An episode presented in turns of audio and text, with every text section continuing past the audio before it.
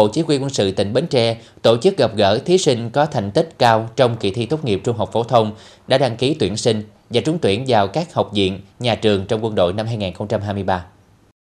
Trong kỳ thi tuyển sinh, toàn tỉnh Bến Tre có hơn 200 thí sinh đăng ký dự thi vào các học viện, nhà trường trong quân đội năm 2023. Qua khám tuyển xét duyệt hồ sơ, có 105 thí sinh đủ điều kiện dự thi. Kết quả có 24 thí sinh trúng tuyển vào các trường như Học viện Biên phòng, Học viện Phòng không không quân, Học viện Quân y, Trường Sĩ quan Chính trị, Trường Sĩ quan Thông tin, Trường Sĩ quan Lục quân 2, Trường Sĩ quan Công binh, Trường Sĩ quan Phòng quá, Học viện Kỹ thuật quân sự. 9 thí sinh trúng tuyển quân sự cơ sở. Tại cuộc gặp mặt, Thủ trưởng Bộ Chỉ huy quân sự tỉnh biểu dương chúc mừng những thí sinh ưu tú trên địa bàn tỉnh đã đăng ký và trúng tuyển vào các học viện, nhà trường quân đội. Đây không chỉ là niềm vui, niềm vinh dự của các em mà còn là trách nhiệm của thanh niên đối với sự nghiệp xây dựng và bảo vệ Tổ quốc.